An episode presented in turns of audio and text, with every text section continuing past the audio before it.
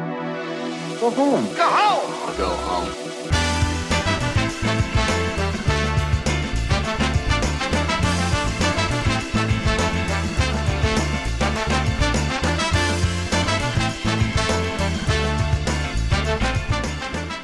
All right, guys, and welcome to episode 47 of the Go Home Show. I am your host, Eric Bedour, along with my co-host, tag team partner, best friend, Bryan Abou Chacra. Bryan, how you doing today?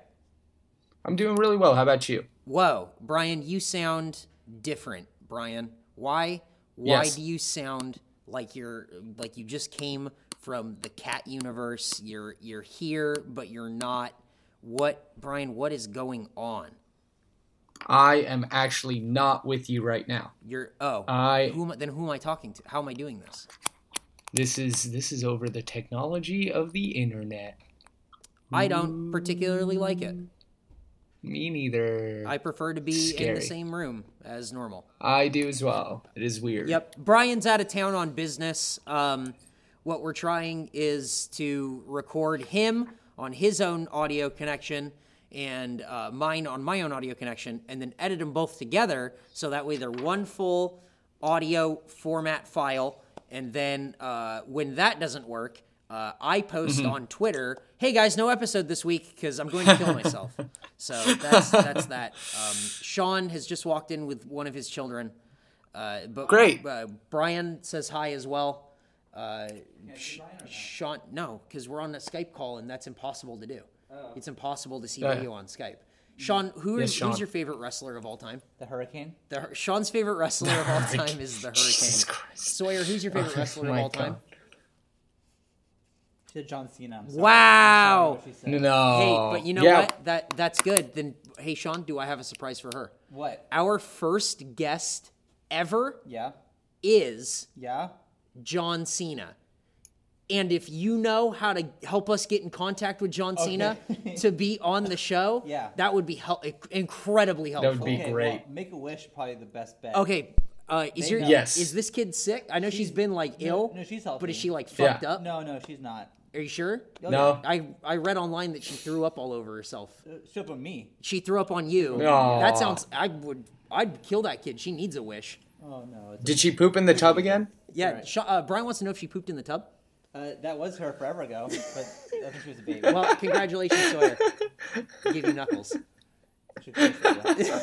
Well, she's incredibly upset because John Cena's not here. John Cena, listen, you could have made... You. For the record, I thought John Cena was coming. I don't understand. He is coming, what? John.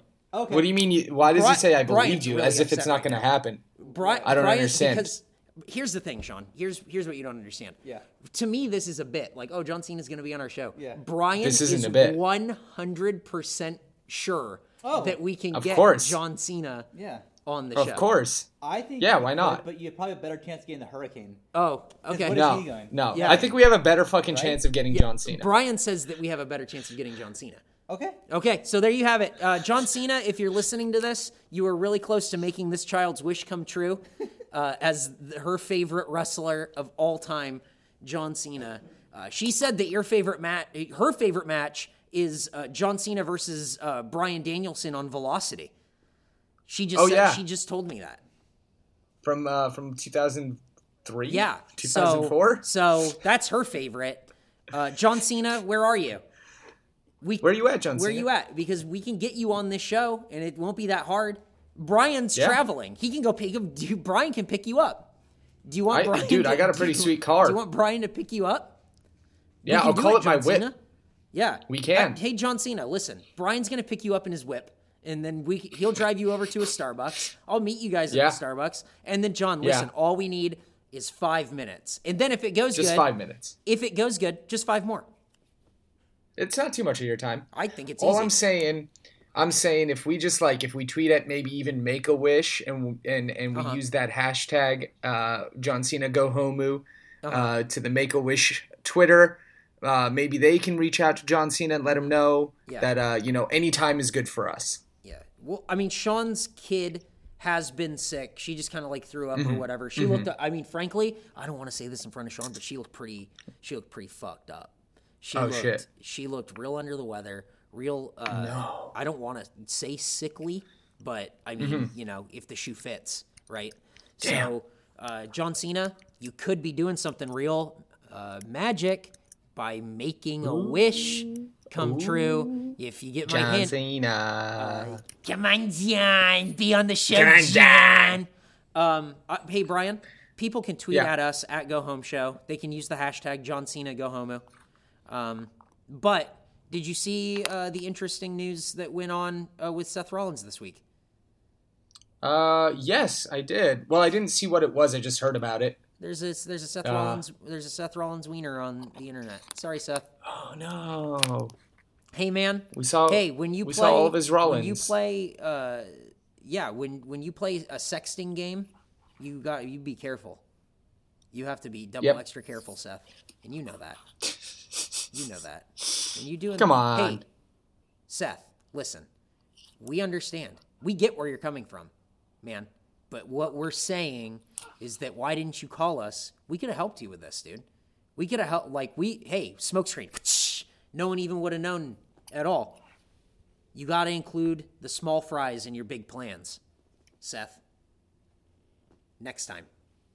Next time you decide to do internet sexting, let Brian know, and Brian will help you. Brian, are you willing to help Seth Rollins with his internet sexting? I will, yeah. That's really that's honestly very big of you. Oh, why wouldn't I? I mean, we could be friends. You could be. That's true. Yeah. You and Seth Rollins and John Cena, you could all be on the show. And Seth, sorry, you can't be on the show first. It has to be John. It has to be John Cena. Sorry. Listen, Seth. Listen. You know you're listening to this. We don't make the rules. So, that's it. That's all. There you go. And it's true. Yep. Hey, Brian, interesting week in professional wrestling. Interesting week for this show as we are just coming on the other side of our one-year anniversary. We're trying to use technology to our benefit rather than our detriment. But it seems detrimental because we're going to see if this podcast works out. It's going to have a totally different vibe. People are going to go, episode 47, the unforgettable episode of the Go Home Show. What is going on is what they'll say. Obviously. Yeah, obviously. And they'll say, ooh, NXT has a takeover event coming up right on the day that this goes live. Woo! Can't wait. You should watch it. Yeah. Are you gonna watch NXT Takeover from your hotel room, Brian? I will. I'm very excited to see who wins the title. That was the least enthusiastic I think I've ever heard you be about wrestling. That was like if somebody didn't know what professional wrestling really was, and the only thing they understood is that it was for a title. I feel like that's the sentence they would have said. I'm very interested to see who will win the title. Yeah, especially because all three of them are being fought for that night. Hey, you know what? No, let's get to an early email real quick.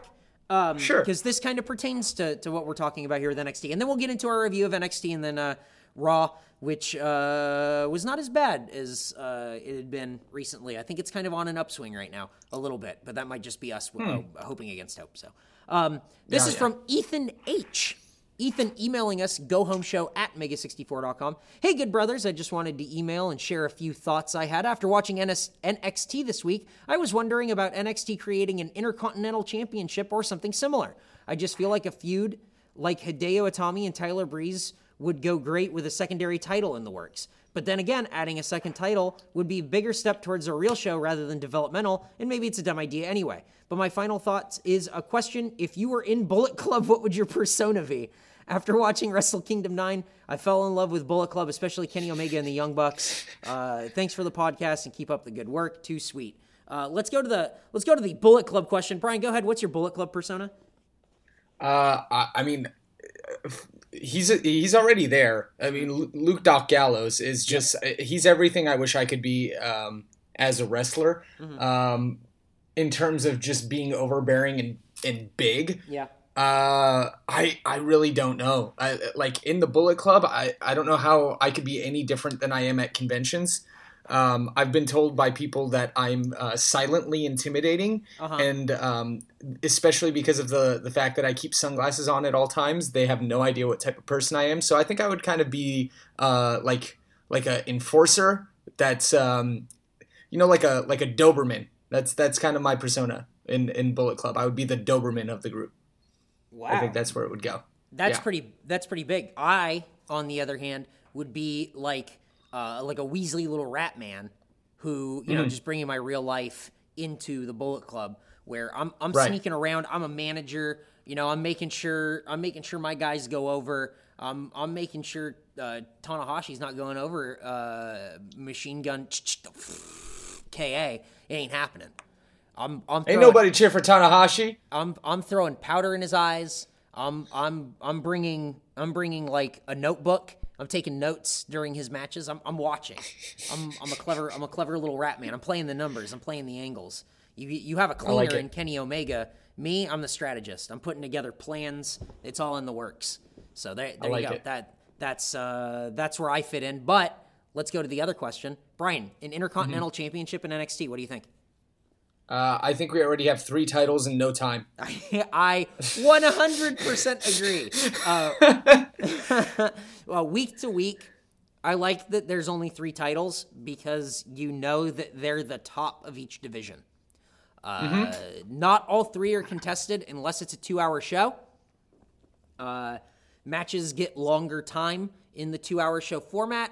I think that having just a world title, a women's world title, and a tag world title, like essentially those are the things you're fighting for. I know with NXT, there's kind of a whole element of like fighting to get that and then fighting to get out. But if you're just staying within like this universe, it has to be fighting to get just that, you know, the world title, the women's title, the tag titles. So I like that there are only 3 titles and they're only... all 3 contested at the same time on takeover events. I agree, and I think we kind of talked about this not on this podcast, but we were talking about NXT and how much I appreciated that it is a show that like the world title is a part of everything, in that everybody is there to get that world title, to be the world champion. But it doesn't need to be the driving motivator or the main reason that 2 people are feuding.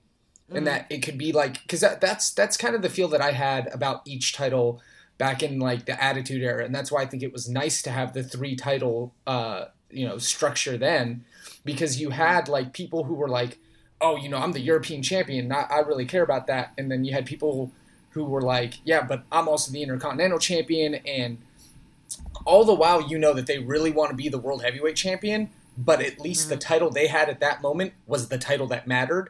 So that's why I think, especially in a 1-hour show, you don't need more than what you got. Because, geez, this roster is deep, and we haven't even begun to scratch the surface of the NXT roster. That's true. I mean, you're right, and we have to consider that these are all developmental guys. You know, I thought Ethan kind of followed that up. Well, saying like, you know, maybe it's not a good idea because, you know, these guys are still in development and you need to kind of keep this like its own show. And I think that's what you have the titles for. I think you have the major title, the Divas title, and the tag titles, just because those are something that you can write stories around. But they do a really good job of writing stories outside of those titles too. Like exactly. Feuds that I really enjoy, like sometimes don't even involve the title. For as much as I'm not a huge Baron Corbin, Bull Dempsey fan or whatever, I've liked the story that they told. You know what I mean? Yeah. And that hasn't necessarily revolved around the title. So that's interesting. I'm interested in that. I think NXT's a lot of fun. I think it benefits from being 1 hour. Almost more than anything else. I mean, Raw is long, and SmackDown's even 2 hours. You know, you have this roster that you can put together one solid hour of TV and know that you're going to have like some really good matches.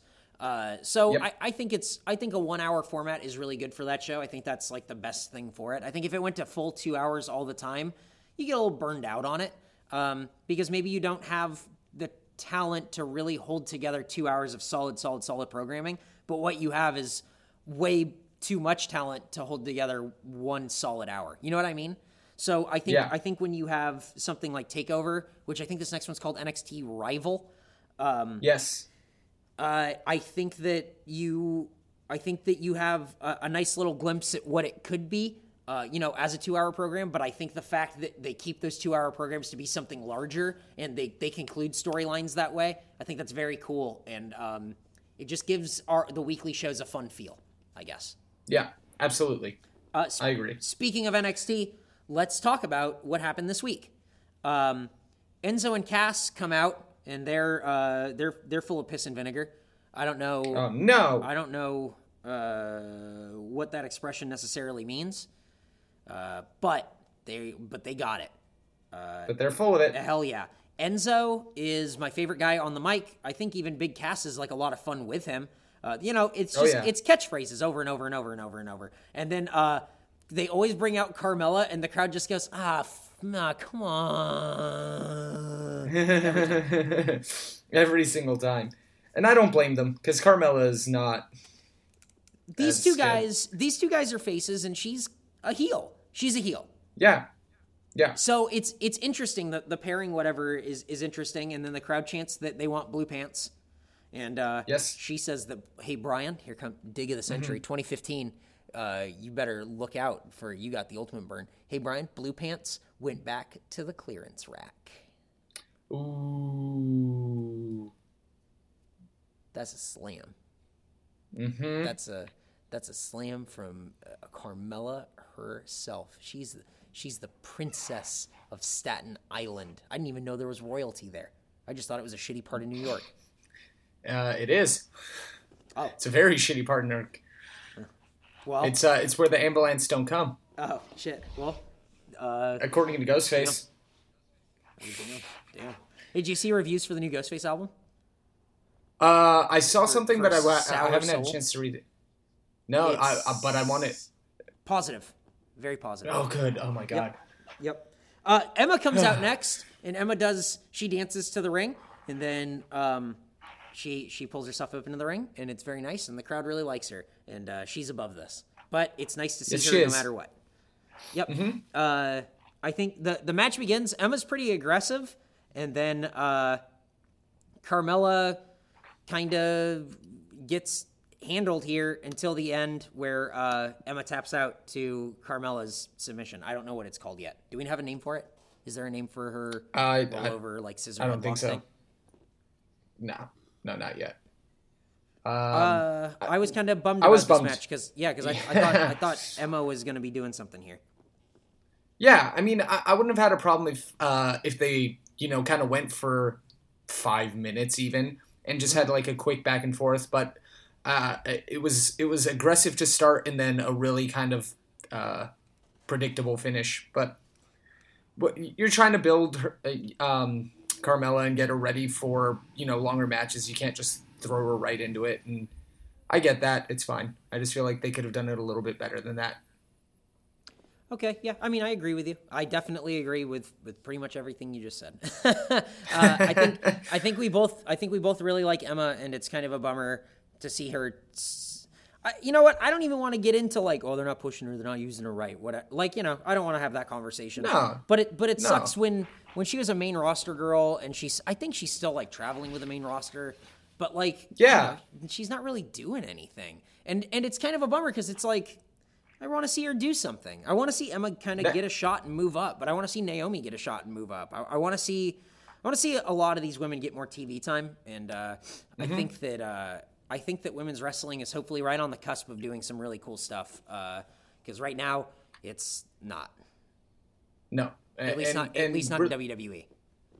No, definitely not in WWE. I mean, you see some stuff with like Candice LeRae and Cheerleader Hoot, yep. and you see some really really good wrestling that's really in Lucha Underground. Yeah, Sexy Star and Ivalice, they're awesome.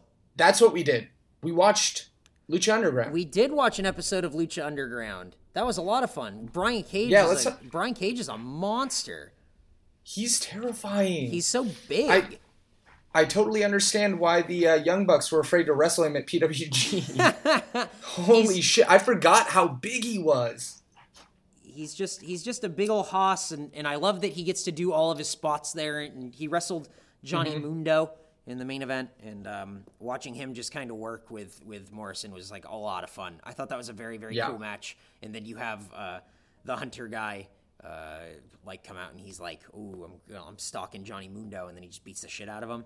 And then it ends, and Dario Cueto's like, "Oh, go home. The show's over." And then Alberto El Patron comes in, and he says, "I'm Alberto El Patron, but you already knew that.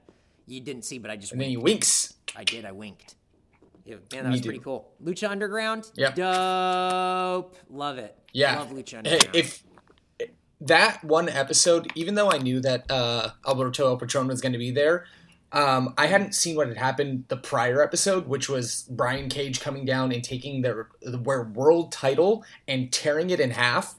Mm-hmm. Let me tell you how cool, like, when I saw that, like, I was like, oh my God, he just fucking desecrated the wrestling, promotion that he's in now. Like, how dare he tear the title belt in half?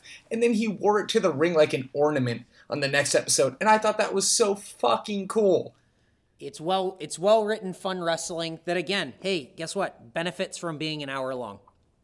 Absolutely. Absolutely. So there you go. That's our Lucha Underground little spiel. Hopefully you guys check it out, because it's a very, very fun show that deserves a lot more recognition than I think it gets right now. Moving on, NXT title, number one contenders title, final semi-time title tournament for the number one contendership championship. Adrian Neville versus Baron Corbin. Woo! Baron Corbin. Lone Wolf. Baron Corbin. He should shave his beard. He looks like an idiot. He has short arms. That being said, those are all my negative critiques on Baron Corbin. Incredibly agile. Yeah. Can actually work a match. He was, like, good in this match. How did you feel about this? Did you like it? I thought it was a great match. I thought, honestly, the weakest match of the night was the one we already talked about, the women's Carmella and everything. But, I mean, every other match in that night was, like, either a very good developing story or, you know, like, really good wrestling. And I was really impressed with Baron Corbin. I want to see more from him. I thought that it was really cool the way that Baron Corbin got some offense in, but he wasn't afraid to kind of, take a beating and keep going and everything. I like that Adrian Neville was definitely grounded in this match where, he couldn't kind of get flying around and everything. And then when it finally happened, it happened. I thought there was a really cool move. It was almost like a Falcon arrow where it was a suplex into like that straightforward lift. And then kind of a slam, instead of a sit out, he just kind of falls forward with it. I thought that was a very cool looking move. The end comes where there's a dive to the outside by Neville. He gets caught by Baron Corbin, who gets slams him into the barricade. The ref kind of looks away, and Bull Dempsey comes in and throws Baron Corbin into the ring post. And then that was Neville goes in and he hits a red arrow, and then that's it. What did you think? I thought that was cool. I honestly, after watching this match, was a little bummed that Corbin didn't go over on Neville, because I really would have liked to see a little bit more from Corbin on this, like, just advancing to the next round, and that would have been a nice kind of, hey, we're going to let this guy breathe a little bit more because Neville's already proven himself. But honestly, I don't care because I know that the matches are just going to be solid anyways, no matter what the outcome is. Mm. So, honestly, it was just like, well, I didn't get what I wanted, but whatever they give me next, I'm sure I'm going to enjoy. Yeah, so what you were saying last week is that you're like, I know they're just going to, like, I hope they don't, but they're going to do Baron Corbin and Bull Dempsey. You're like, there's going to be a run-in, and I don't want to see that, whatever. And, hey, Brian, guess what? Announced for NXT Rival, Baron Corbin versus Bull Dempsey, but it's a no disqualifications match, and I'm okay with that. Yeah, this will be, I think, the first no DQ match in NXT that they've shown – at least since NXT became, since it came out on the WWE Network, unless I'm wrong. I mean, it's no. I think it's like the first kind of no DQ match that isn't, for the title or whatever. It's not like a ladder match or anything like that. It's right, it's a straight. It's a straight no DQ match. And I'm honestly really excited because I think these guys are going to like really clobber each other. I expect there to be like chair shots and some pretty cool spots. You know, I think when you have two sluggers like this and you've already seen them wrestle twice, for the third time, you really got to have something big happen. And I expect some really big things in this match. Yeah, it's going to be very interesting to see what they do with it. And honestly, that's going to be a knockdown drag out. I'm excited. So after that, we get a Sami Zayn promo where he talks about Kevin Owens and how Kevin got exactly what he wanted, and he wanted a title shot, and he should have seen it coming, and he played him like a fiddle and all this stuff. I thought that was a really, really good promo by Sami Zayn. I agree. Sami Zayn is somebody who my biggest concern for him, and I might have said it on the show, my biggest concern for him is that he didn't have the charisma, the spark, the quote it factor being on the mic, and he's definitely coming into that now, having the NXT World Heavyweight Championship. I don't know if that's the reason why or if they were kind of holding him back before, but now when he talks, I'm more interested in listening to what he has to say. I agree, and I think that's a really fair point. I think that he has a lot of interesting stuff to say, and they're showing that he can do some pretty good stuff on the mic. It feels like it's coming from him. It doesn't feel like rehearsed, written by other people. So I don't know. It feels his promo and then Kevin Owens' promo later in the night feel very different and very cool. Yes, exactly. I like their differences, and I'm very excited to see them kind of keep going one on one. Bayley versus Becky Lynch is next. Bayley is super, super, super over with the crowd. Everyone likes her. And then Becky Lynch also has some fan support, even though she's a kid. I thought this match was cool. I thought it was really aggressive. It was, working Bayley's knee over and over, and then Bayley getting really aggressive and trying to work over Becky's knee. I thought that was pretty cool. Becky Lynch gets dumped to the outside, and Sasha Banks comes down, and Sasha Banks tosses Becky back in to the ring, and that Bayley captivates and gets a pinfall. Awesome. It was like, okay. Sasha Banks, every woman for herself. I like this. Exactly. Yep. What did you what do you think of that? What do you think about the women's title match coming up at NXT Rival? I'm sticking with my original thoughts about it. If you would have told me a fatal four-way for the Divas Championship on Fastlane, I would have had a very big groan. With this one, I mean, they are developing it like any other story. They're giving it the same merit and weight that the World Heavyweight Championship has in NXT. So, I like all four parts of this. I'm into Charlotte. She's sort of like the untouchable diva right now. She hasn't been pinned. She's been the champion since, since the original TakeOver, I think. And then the other three competitors, I just want to see what they're going to do. This is going to be a really, I think we're going to see some really, really interesting wrestling here and some stuff that we're maybe not used to seeing as WWE women's wrestling fans. Yeah, I think you're going to get a lot of cool spots that a lot of people maybe aren't expecting. I think there's going to be some dives to the outside. I think you're going to see some cool avalanche powerbomb type stuff. I think you're going to see a lot of chain submission crazy stuff, daisy chain pinfall type things. And I'm excited for it. I think it's going to be really, really cool. Who do you think comes out on top on that? I honestly don't know. I feel like as a good way to write a long and meaningful story, you have Sasha Banks come out, and then you have Bayley chase the title for 2 months, and then she has to go through Charlotte first, and then she can have a shot at Sasha Banks at whatever the next special event is. But honestly, I think it's a toss-up between Bayley and Sasha coming out ahead on this. I think Charlotte's probably going to be moving up, I would assume, up to the main roster after WrestleMania. They seem to do that. So, I think she'll lose the title because this is a way for her to lose the title without being pinned.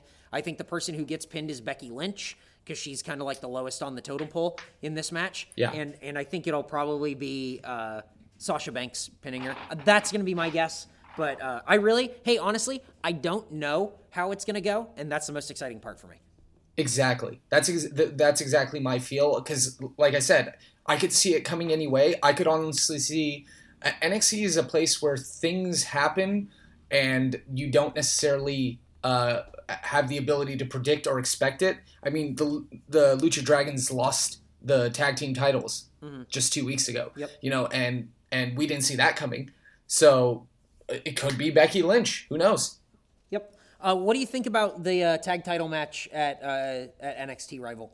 It's Buddy Murphy and Wesley Blake against the Lucha Dragons in a rematch. What do you think is going to be happening? Right now, that is my least anticipated match of the night, just because they just beat them. I know it wasn't a straightforward, like, they actually went over on them, but I would really hate to see the Lucha Dragons regain the titles. I think it was a good idea to get them, you know, to help get Wesley Blake and Buddy Murphy over by having them go over on these guys, because I think Kalisto's ready for the main roster, and we've said this for months. Sin Cara's checked the fuck out. So I really don't want to see – at first I was really into them. I was really, really into the Lucha Dragons, but then it just sort of like they rounded off, or they weren't given the same sort of like, story or something. So I'm okay with them splitting up and going separate ways. Yeah. I agree with you, and I think that's probably going to be my least anticipated match also. But, you know, I'm excited because whenever titles are defended, you know, it's going to be good and, you know, people are going to give their all. So it's going to be interesting, whatever happens next. Getting back to NXT, Kevin Owens, cutting a promo saying 2 months to the day of him debuting, he gets a title shot. That's all he wanted. He wants a title shot, and he's going to beat Sami Zayn, and he's going to be the champion. I thought that was a really good promo. I love it. Honestly, my biggest concern for Kevin Owens coming into WWE is whether or not he'd be able to kind of fit the like what Triple H was saying. Like, you know, I never had really thought about it that way. When he was on the podcast with Stone Cold, I never really thought about, like, you know, when you go to the Dallas Cowboys, I mean, you might've been a Green Bay Packer for 5 years, but when you go to the Dallas Cowboys, you play the Dallas Cowboys playbook. And I thought that was a really good analogy for what it's like to come to different promotions, because, you know, with Kevin Owens, he's been wrestling for, you know, over a decade. He is solid in terms of a wrestler, but how good is he in terms of fitting the playbook of the WWE? And my biggest concern was his mic skills, because he's more of a, in-ring heel. He yells at the crowd. He really riles them up. But, man, he is really impressive on the mic in NXT. He's cutting great promos. He's very matter-of-fact. He wants to be there to fight, and he wants to be there to support his family, and he'll fight anybody who's in the way of that. And it's perfect. That's great writing. I think that you have a good young crop of people who are really excited to learn and to take the next step. And I think they all know that they're going to be ready for, like, that next step very, very soon. But I think that they all probably like working in NXT, so they're kind of giving their all to it. I think that's evident from the promos and the ring work. So it's nice. Mm-hmm. The next is the number one contenders title tournament for the number one contendership title, and it's Hideo Itami and Finn Balor. Whoever wins here is going to wrestle Adrian Neville at NXT Rival to be the number one contender for the title. And Adrian Neville is out there on commentary. Alex Riley's dumb as hell. Oh, my God. This was, like, the worst commentary Alex Riley's ever done. It was awful. It was, like, really abysmal. I know we always talk about this every single time we talk about commentary in the WWE, and I think a lot of it always comes down to the fact that they still have a three-person call team. And it just puts too many voices. It makes people have to fight to get their side of the story out, because they all have stuff that they're supposed to say. Like, there's a script. They have things they have to get to. And they're all just, you know, fighting over each other to try to get to the actual, like, content that they need to deliver. And I just think it's like it becomes mayhem. And then people sound like idiots because they try to work their point in, and then it doesn't make sense because they haven't thought about it, because they're trying to get their point in rather than say something that makes sense or contributes to the actual action or to the story or to the build. And man, that's a bummer. Yeah. No, you make a very good point. What did you think of this match on a whole? I thought it was great technical wrestling, really sound, really awesome. I kept just spacing out. Like NXT is the hardest thing for me to watch for this show, because as stupid as it sounds, and I hate to use this term, I mark out so hard when they have these types of matches. Like I get into it that much. And so I'm just excited to see, the number one contenders match at Rival. I think it's going to be awesome. Yeah, these matches always make me I always forget to write notes when I watch a match this good, and then I go, God damn it. And then now we have to talk about it and go what were the spots that – because it was just so good. Super, super fast off the get-go. These guys are just working and working and working. There's awesome mat work. I think everything's really cool. It was a really great, really, really great match. So, man, there's nothing I can say about – what do you say about it?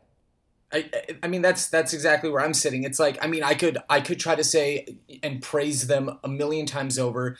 These guys know exactly what they're doing in the ring, and it shows when they get out there and they put on a fucking clinic. They perform, and it's when I see this and I see the direction of NXT as a whole, I'm so excited for what they can do with NXT and then what they can do with that once it becomes part of the main roster, because I think you're going to start to see a flood of that sort of mentality the more people start to subscribe to the WWE Network, because they're going to see that and they're going to be like, well, this is kind of like a main show. Like Triple H said, it's a developmental, but it's almost like its own, own promotion.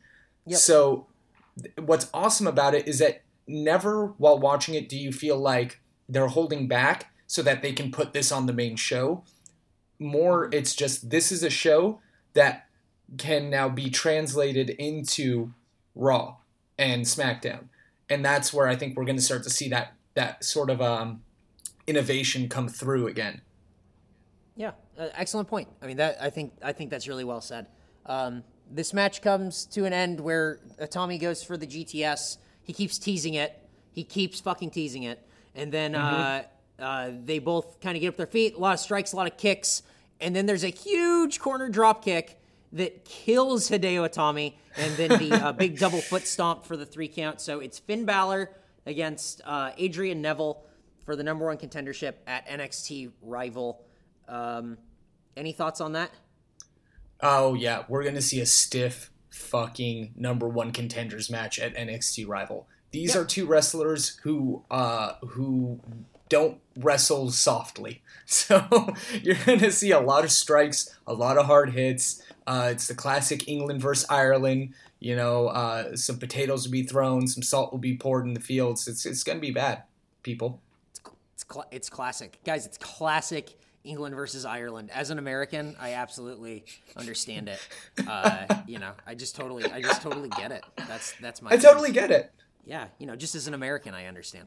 I'm a Caucasian male. I get it. I get everything. Yeah, Brian, you're a Caucasian male. Yep. Yeah, that's right. That's all right. Yeah, okay.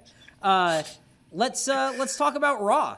Yeah. It's funny because we kind of devote the same amount of time as we do from Raw and NXT, but NXT is 1 hour long and we have so much to say about it, and Raw is 3 hours and we gloss over so much of it. Interesting. I wonder why. Opens with a Reigns promo. My first note of the night is poor guy, because the crowd is just, God. They're not so behind him the way I think the management wants that. Daniel Bryan comes in and he interrupts and says, "Hey, Roman Reigns, I'm gonna beat you up because I'm the better wrestler." He actually says "better wrestler." I thought that was interesting. No, go ahead. I was going to say, this is a very similar work that they had when it was Cena versus Bryan, where they didn't want one person to fully devote to being a face and fully devote to being a heel. Obviously Daniel Bryan in both situations was the face, but like the, you know, the 100% face, but like, yeah, it was the same sort of thing. You know, John Cena may be this, he's a sports entertainer, does this, this, and this, but I am a better wrestler. And I normally don't like that, but for Daniel Bryan, I think it works really well because they aren't relying on this underdog gimmick necessarily. Yeah, I think that's well said. I think that you're right. I like when they actually use the term wrestler because I'm a chump and I get a kick out of it. It's like, ooh, they said mm-hmm. the thing I like. So that's nice. Mm-hmm. The Authority comes out and interrupts. Daniel Bryan makes a dig about Katie Vick and Triple H having sex with a corpse in a casket in like the most raw segment ever. That's what that was. There you go. That's what that was. I thought it was that Triple H and Kane had a casket match before on Raw.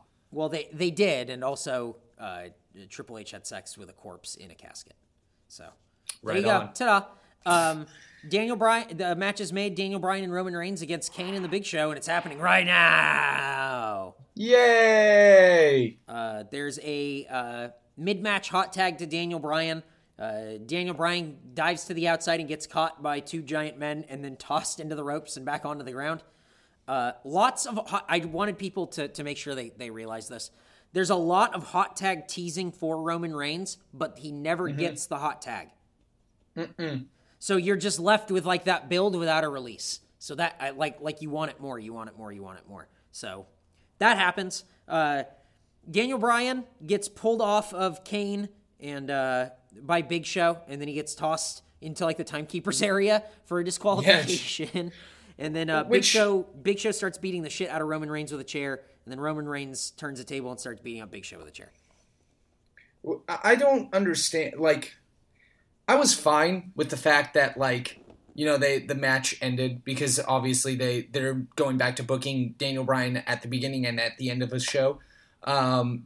But for being thrown to the timekeepers area, like, all of a sudden the match is over. I just felt like the inconsistency there was just kind of stupid to me, but that's just me. No. I'm with you. I absolutely agree. When he called for a disqualification, I went, huh, usually that's okay. Yeah, okay, I guess. Yeah. I mean, it makes sense. He was being very strict with the rules in the fake sport. So mm-hmm. Interesting, I guess. Kane attacks Roman Reigns and, Daniel Bryan goes to help Roman Reigns and misses a dropkick and annihilates Roman Reigns with a dropkick. Daniel Bryan, awesome. Daniel Bryan is like, oh, dog, I'm sorry, dog. And Roman Reigns is like, dog, no way, dog. And he pushes him. And then Triple H says, since you guys are such good friends and partners and buddies and whatever, I'm going to make a match with Kane and the Big Show again. Fucking stop it. And also Rollins and also... J&J Security, who we refer to as MNN, Mercury and Noble. Yep. So it's going to be 5-on-2. If for no other reason than to just get to see Mercury and Noble wrestle, hell yeah. I was so excited for this main event. Absolutely with you.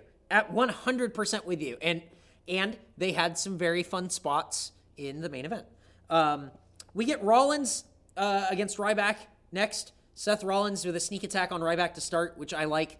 Very, again, opportunistic heel with his shitty little security team who just keep attacking Ryback and, like, causing distractions and stuff. I love Ryback's Spinebuster. It is such a mix between that big, like, Arn Anderson Spinebuster where it's, like, mm-hmm. you know, the grab and the pull and the throw, but then it's... And the snap, yeah. It mixes that like, that kind of hug element to it. It mixes that with the Farouk, like... when he would catch him and just fucking throw him down to the ground. So it's a good-looking spinebuster. I like it a lot. MNN attack Ryback for a disqualification, of course. Post-match, there's a curb stomp on Ryback, and I love the way Ryback took that move. Mm-hmm. He didn't jump up. He didn't jump up to meet it. He took it, and it looked really good. Mm-hmm. I'm very happy with Ryback's return. I think they're using him. I think before they kind of like had him this like big blow up cartoon character, and he's being a lot more conservative as a like big guy, no pun intended. So he's a lot more relatable and a lot more fun to watch because it's not just this like, ooh, I'm Ryback, free me bar. You know, like it's actually something that you can get behind because it's like he's a person, not just this fucking monster thing. that was a pretty good Ryback impression. I hope the people in the hotel room next to you are going like, oh, whoa, is Ryback next door to us? Is that Ryback? Do we need to feed him more? Is that actually Ryback? Yeah, you know what? People are knocking at the door going, is Ryback here? Oh, wow. And Ryback not here. Dang, you got them all fooled. After that, we get a Sheamus vignette. Hey, guys, Sheamus returns. Hey, guys, I forgot Sheamus was gone. Hey, guys, I'm happy Sheamus was gone. I'm always happy when Sheamus is gone. I feel so bad because I, like, really don't hate the guy. I just hate how he's used. I agree. It like, he can be such a better big guy wrestler that, like, honestly, put him against Ryback because those matches are always just brutal. Like, do stuff like that. Make him, if he's going to be the Irish brawler, then make him the big, you know, the big boy, the fucking powerhouse. You know, not this weird, like, I'm here to have fun, fellas. Cool. That was, wow. Hey, Brian, you need to be real careful because now all the people in the hotel rooms next to you are going to think Sheamus is in your room with an impression that good. No. Sheamus is in here, guys. It's cool. It's cool. We're all good. All right. No room service necessary. Thank you. Just you could have just gotten the room. You could have gotten the room service. I don't know why you prevented yourself from getting free food. It's okay. Just call down. Just call down later and do your Ryback impression and your Sheamus impression for the person at the front desk, and they'll get you like potato skins or whatever you want. Well, don't worry, Eric, because all I'm going to do is call down and just go, feed me more, and they'll know it's just Ryback. Oh wow. They'll know right away. The person working at that hotel is definitely going to know what you're doing. They'll be like, oh, shit, Ryback's here? Oh, he's staying under the name Bryan Abou Chacra? What? Huh. That's a weird name to stay under. And that's the story of how Brian got free room service. Next up, we got Paige against Bree. My first note here is Bree mode. She came out to her song. Thank you. I'm so happy. So happy. Love it because it's awful. Paige is very aggressive out the gate. I love Bree's running knee, and then Paige hits the rampage, and that is the end of that match. Any other notes? Yep, that's it. That's pretty much it. That's all there was. Yep. Next, Brian, don't worry. Rusev honors John Cena. What did you think of this whole segment? I don't. Did it go? Did it go pretty much exactly how you expected it to go? Yeah. The only good thing about it is that I was watching it with Laura, and she just went, hey, "You know, it's pretty funny. Ryback's from Russia, and John Cena's been wearing Ukraine colors recently." Which for me, I just thought Crimea battle. I like it. Yeah. Yeah, WWE's got their finger on the pulse in terms of world news and current events. They're doing like a Crimea and John Cena is sticking up for those people, saying you know he's pulling a Biden, saying you can't let Russia redraw the map of Europe, and that's he's got to stop them. So they play a video. They play a video of John Cena being John Cena and then getting beat and then saying, I thought Rusev was pretty good on the mic, saying like, you're old, I rule, you suck, I'm going to put you down, you're an old dog, I'm fucking badass and you suck. I thought his mic work, like Rusev's mic work, was really good. I honestly enjoy Rusev more and more every week. Honestly, he's really good on the mic, or I should say, he's better on the mic than I thought he was going to be, and it's more interesting to listen to him talk than it is to listen to Lana talk. I agree with you, and I think that might just be overabundance, you know, because we've heard Lana talk for how long now, and you know we're getting more Rusev, and I like that he has some personality, and I feel like he's becoming more comfortable in his character and who he is like on the roster. I feel like he's really taking his spots and he's making stuff happen for himself. So hey, Rusev, didn't he have a full name before? Was he always just Rusev? Alexander Rusev. Hey, Alex. Hey, big A dog. Hey, Aru. Aru, I know you're listening to this. Keep it up, man. You're doing good. Keep it up, Aru. John Cena comes out and he's like, yo, I might not be able to see you, but you can't see me. But then Rusev went, and he did like the John Cena taunt and then they mixed it up. There were a whole bunch of USA chants and then Rusev and Cena, they rumbled, and then John Cena got tossed into a stage, and then his eye hurt. So Rusev stopped hitting. Referee said, John Cena's eye hurts. Everyone stop. John Cena has a boo-boo on his eye. Everyone stop. So everybody stop. So Rusev had to stop hitting the boo-boo on John Cena's eye, and Rusev stands tall. Any other notes from John Cena's celebration or whatever? Nope. I'm with you. We get Ziggler against Bray Wyatt. The crowd is so fucking loud in this match. Like, I hope people backstage are paying attention, because the beginning of this match was red fucking hot with let's go Ziggler, let's go Wyatt. What happened to the WWE universe in January? Like, I feel like all of a sudden they're starting to understand that they can really dictate the pace and the, like, quote, pushes of certain characters by getting behind them. Because I was so into this match before they even started wrestling. Me too. Absolutely. 100%. I thought the presentation was there. I was super into it. You know what really helped? The loud fucking crowd. Yep. Yeah. Oh, I hate Columbus, Ohio. Holy shit. Yep. What a great crowd. What a breath of fresh air. You guys did an awesome job. Big fucking collision halfway through this match where I don't know if Dolph Ziggler was supposed to take that move that way, but he looked like he got in a car accident. He got hit so hard. He got fucked up. He got fucked up. I love his Famouser super kick combo. That was really cool. And then Bray Wyatt hit Sister Abigail, and that's the end of the match. I can't believe Dolph Ziggler actually lost clean in this. That was surprising to me.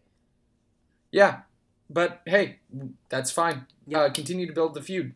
Yep. There's a tease of a post-match beatdown, and there is no post-match beatdown, just a tease. I like that. It's different. It was really different. Yeah. We get a Black History Month Junkyard Dog thing, whatever. Lesnar and Heyman promo. The whole thing was Paul Heyman saying, Brian Williams lies, Daniel Bryan lies, Roman Reigns lies. Everyone's a liar because they all think that they can beat Brock Lesnar, and they can't. Again, typical Paul Heyman promo that's so head and shoulders above everyone else, it's almost pointless to have promos in the rest of the show. Oh, I mean, unless it's Seth Rollins getting on the mic. This promo is exactly what you want from the beast incarnate. I certain points that I wrote down, like when Paul Heyman said that Brock Lesnar imposed his presence on John Cena in the WWE universe. I thought that was such a good way to describe the force that Brock Lesnar has. Like, just what a great way to describe Brock Lesnar when he's not even fighting. You get that feeling that he's just taking over whatever he's around, and that was awesome.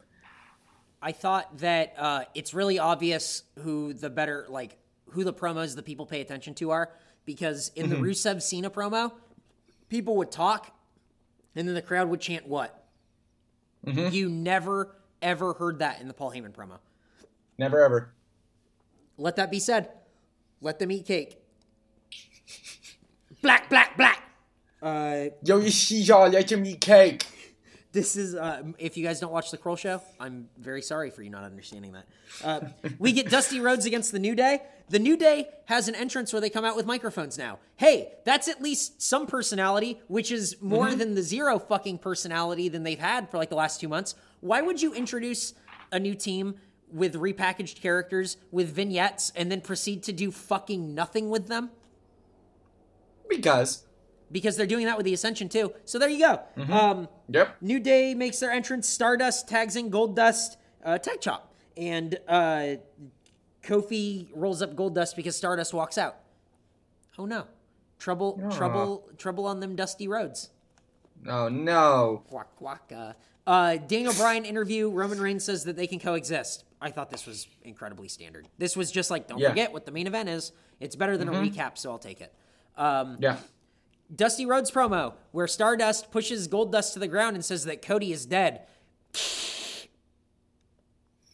Was that Yay. Good? Yeah, it was good. Thank you.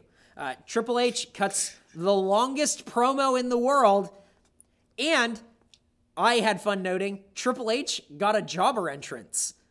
He was already in the ring. He's like Darren Young. He was already in the ring with his music playing. Hey, you know what? Weird. That's fine. Weird. That's fine. Because he already had his entrance earlier in the night, and really it wasn't about his entrance. It was about the package that they run during this. Yep. So, good. And then Sting accepts the thing. I don't even care. I don't give it. This is way too long for something. It's not like 99 anymore. I don't give a shit. Mm-mm. So, moving on. Usos versus Cesaro and Kidd in a non-title match. I really, really liked this match. I thought it was a lot of fun. Body scissors by Kidd pulling Unoso out of the ring I thought was really cool. Cesaro coming in and blocking the hot tag and showing how strong he is by lifting. The only way I can describe it is Cesaro lifts Unoso the way that I would lift like a 10-pound dog. It's just like too fast and too rough where you just go like, oh, I'm sorry, I didn't mean to lift you up. That I'm stronger than I thought. I apologize. That is how it looks. Cesaro is incredibly aggressive in this match. I mean, these guys, like, I know they're probably, what are they billed at, like 240 pounds for the Usos? I mean, they're solid 220, 230, I would say. Mm-hmm. I mean, Cesaro is just lifting them up like you said, they're a 10-pound dog. It's incredible. But then on top of all of that, you have, like, Tyson Kidd's agility. Like, these two as a tag team and the crowd reaction they're getting, I'm honestly really impressed with the WWE universe, like I said already. But, I mean, like, you have two people, Cesaro and Kidd, who can really work in the ring. They deliver, like Cesaro said. I mean, that spot where Kidd does, like, a leg scissors around Uso. The body scissors to pull Unoso out. I thought that was great. Yeah. That was, like, he doesn't have to be a big guy, but he can still have a big impact. And that's what I'm liking about how they're building Kid in this dynamic. Yeah, I thought it was a lot of fun. It's very cool to see these guys go crazy. If you notice, JBL is putting over that team big. JBL is saying, like, I haven't been this excited about a new tag team in WWE in a long time. These two guys are great. I'm so glad they teamed up. He's, like, putting them over. Yeah. I love it. I think that's the cool thing about JBL. Like, really quickly, I don't know if you guys noticed, but JBL doesn't always do what is scripted. And I think a lot of times he sees a lot of potential in people, and he tries to put people over when they deserve it. And this is an instance where you have two people who are very technically gifted, but maybe they just need a little bit of a push from somebody else. And I think this is where JBL is showing how good he is on the mic. I agree. I think that's very well said. I like that a lot. I thought this match came together really well. I thought the commentary was pretty good throughout. When the rest of the commentary the night was like so. But that being said, Booker T, great addition. I was wrong initially. I thought Booker T was going to be like a weird addition to that team. It's fine because he's so excited, but like has something to say. So I'm kind of into when he talks. Springboard super kick. So there's a springboard by Tyson Kidd. He gets caught with a super kick. 1, 2, he kicks out. The crowd goes nuts. Yeah. I love it. So exciting. It's great. Then the end, I love this end spot. So Cesaro tosses Unoso back into the ring, then distracts the ref by tossing Unoso into the ring. So the ref has his back turned. Cesaro jumps on the apron, pushes Tuso down to the mat, and then Tyson Kidd gets the pin. Awesome. I love it. I thought that was such a cool end spot. It was so different. Yeah. It was clever. And I loved that it was Tyson Kidd that got the pin, not Cesaro. I love that it was entirely built on teamwork, and this is all I want out of tag teams is teamwork, because that's the whole point. It's not two people in a singles match whenever they're tagged in. It is a tag team match. Yep. I'm loving it. I liked it. It didn't have to come on a finisher or something like that. It came on like some distraction and some cool stuff. So I like that a lot. Rikishi is going into the Hall of Fame. Okay.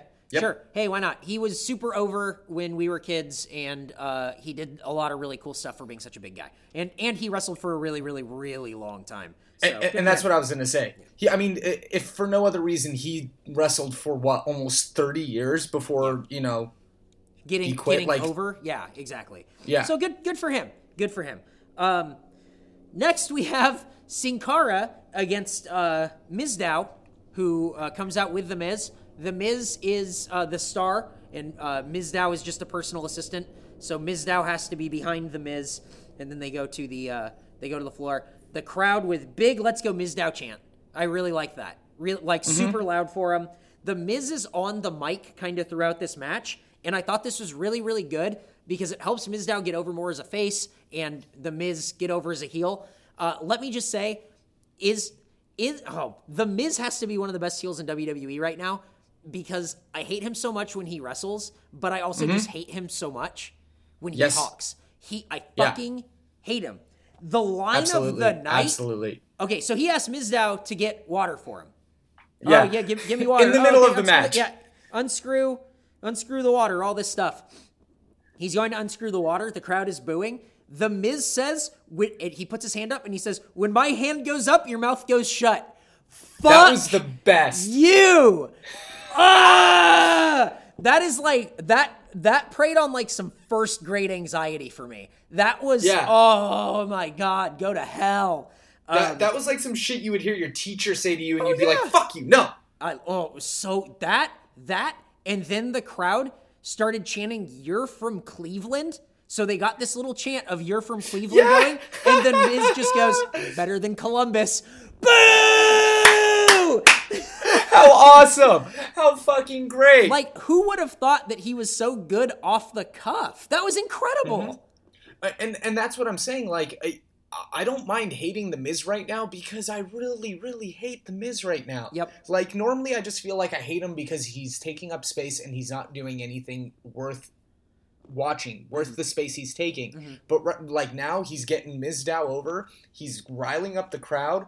And, it like, when he told Mizdow to pay attention after distracting him, I was busting up.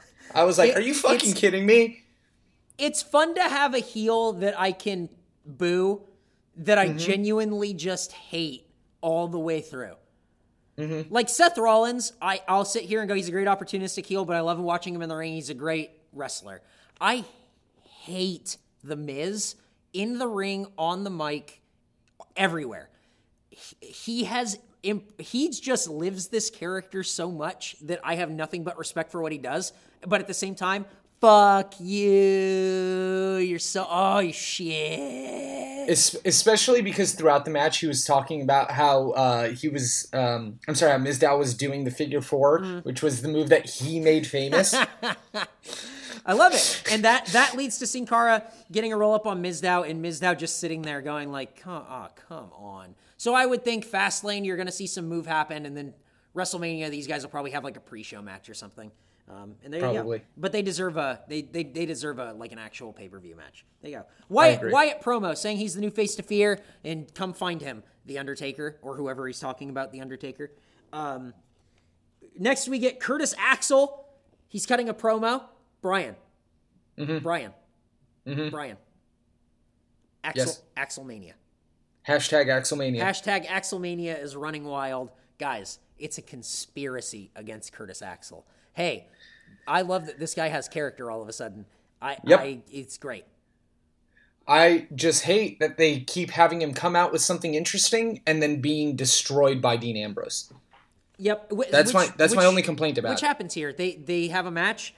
Curtis Axel hits his running knee lift, which I love. It's like my favorite Curtis Axel move. I think it looks so cool. Mm-hmm. And then Ambrose hits that rebound clothesline and Dirty Deeds, and that's it. Post-match, Ambrose says he wants the IC title. Bad News Barrett at the BNZ headquarters, the Bad News Zone, I guess. And he says he's got some bad news, Dean Ambrose. No way, Jose. That would be the bad news. Shucks. Yep. Main event time. Bryan Reigns against The Authority. It's a numbers game. The match doesn't even start for like 5 minutes. There's just a big-ass beatdown. Double choke slams all around, beating the shit out of Daniel Bryan. And then the match starts and Seth Rollins being a dick. LOL. Jamie by God Noble gets tagged in and he starts cleaning house and then almost loses the whole match. and then Joey Mercury gets tagged in and starts doing a little bit of beating of his own and then almost loses the whole match. I love that it's like, yeah, 5 guys against 2, and then the little guys almost lose the whole thing before it's even really. Oh, it's so good. Before it even opens up. Yeah. Exactly. Another beat. This is just a beating. And then the cavalry of Ziggler, Rowan, and Ryback come in. The only two left in the ring are Mercury and Noble. The other guys have all gotten dove on by Dolph Ziggler by the stage. Bryan starts doing work. He knocks the little M&M down with a flying drop kick, and then goes over to do his running knee. Roman Reigns comes in, tags Daniel Bryan, and then hits a spear and pins Joey Mercury for the win. Boo. To the chagrin of the crowd. He gets, like, booed here. Like, big boos. I have no idea what they're doing. I don't know if they know what they're doing, but I have no idea what they're doing. I feel like with this, and I in one way I'm actually a little excited for it, if this is how they're going to pull it out.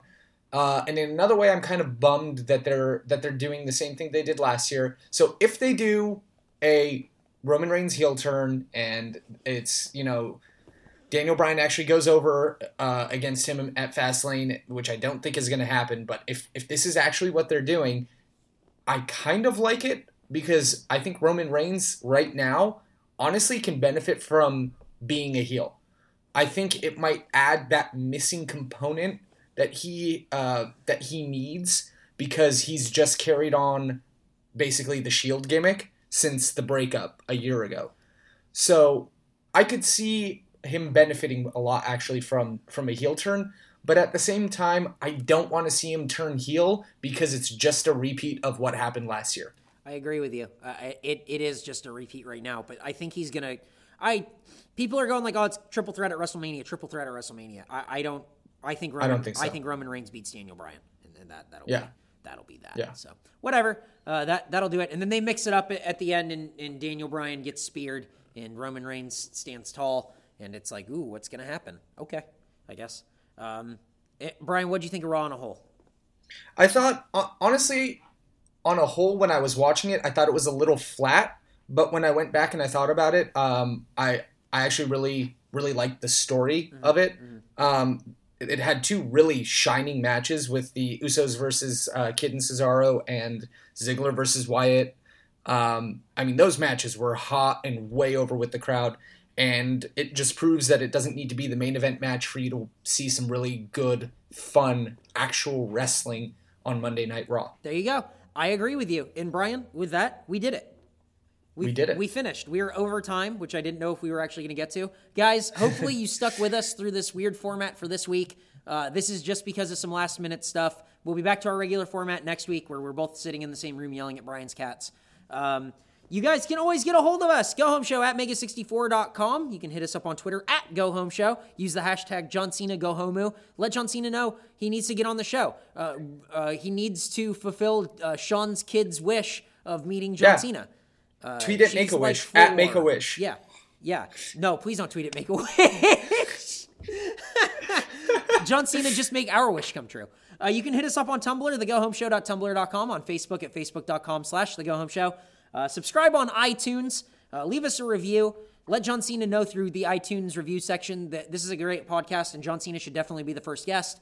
And then you can hit us up on YouTube, youtube.com/Eric Bedour. We have the new episode there every week. You guys can leave comments there. It's a cool place to interact with you guys and everything, so I always suggest checking out YouTube.